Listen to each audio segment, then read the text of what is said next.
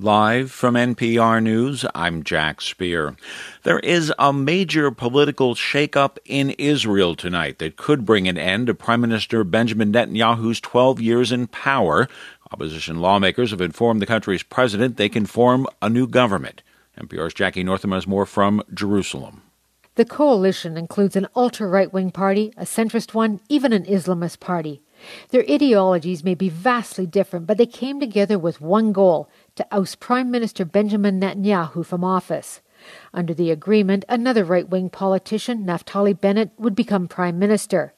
There was haggling amongst the parties of who would get what ministry and the like right up to the deadline to submit their plan to Israel's president. Even so, there are still hurdles. The agreement needs to be passed by Israel's parliament later this month. That still gives Netanyahu time to scuttle the deal. Jackie Northam, NPR News, Jerusalem. President Biden is meeting today with the top Republican negotiator on a massive infrastructure improvement package the president hopes to push through before next week. Biden and Republican Senator Shelley Moore Capito looking to come up with some kind of a deal to move forward. While Biden has reduced his initial proposal to $1.7 trillion and GOP lawmakers upped their counterproposal to 928 billion, they remain far apart on key aspects. The proposed spending package will go towards repairing the nation's roads and bridges as well as other investments. The Office of Inspector General for the Labor Department says states did not do enough to catch fraudulent unemployment claims during the coronavirus pandemic. As NPR's Martin Kaste reports, the federal government could have done more to help. In a new report, the OIG estimates that about $40 billion was lost to improper payments last year, including fraud by identity theft. It says 44 states didn't do recommended cross matching to check claims against other databases, and 19 states didn't take required steps to try to recover improperly paid benefits. The OIG points to the rush to get money out as lockdowns shut down the economy, further complicated by antiquated computer systems and understaffing in state unemployment agencies.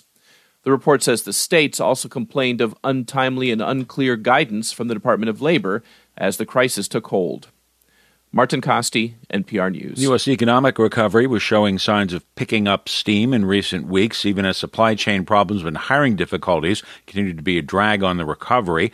That's the latest assessment from the Federal Reserve. The Fed's Beige Book report says growth was occurring at a somewhat faster rate from early to late May. Report looks at economic conditions in the 12 regions of the country where the Fed maintains member banks.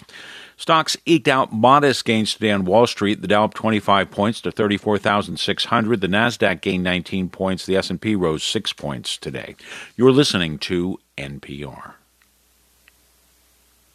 Portugal's government has announced plans to ease its coronavirus restrictions further in mid June, with later closing hours for retail, hospitality, and cultural venues, and an end to mandatory remote working. Alison Roberts has more from Lisbon. Portugal has had one of Europe's lowest new case rates for weeks, despite some fears about the impact of allowing tourists in from countries where the Indian variant is spreading fast. The government is confident enough to plan for easing restrictions further in mainland Portugal. From June 14th, except in a few areas with high case rates, working from home will no longer be mandatory and stores, restaurants and cinemas can stay open until midnight.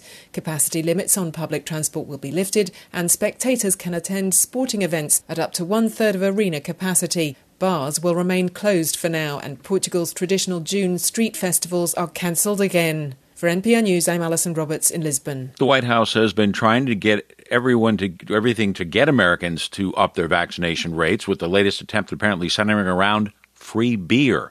President Biden today announced a month of action in terms of getting more shots into arms before the July 4th holiday. Biden has pledged to work to get 70% of all U.S. adults at least partially vaccinated by Independence Day. After an initial wave, vaccination rates have fallen off sharply. The free beer is being provided by brewer Anheuser-Busch and builds on other incentives like cash giveaways, scholarships, and sports tickets have been offered in some areas to get people to get vaccinated.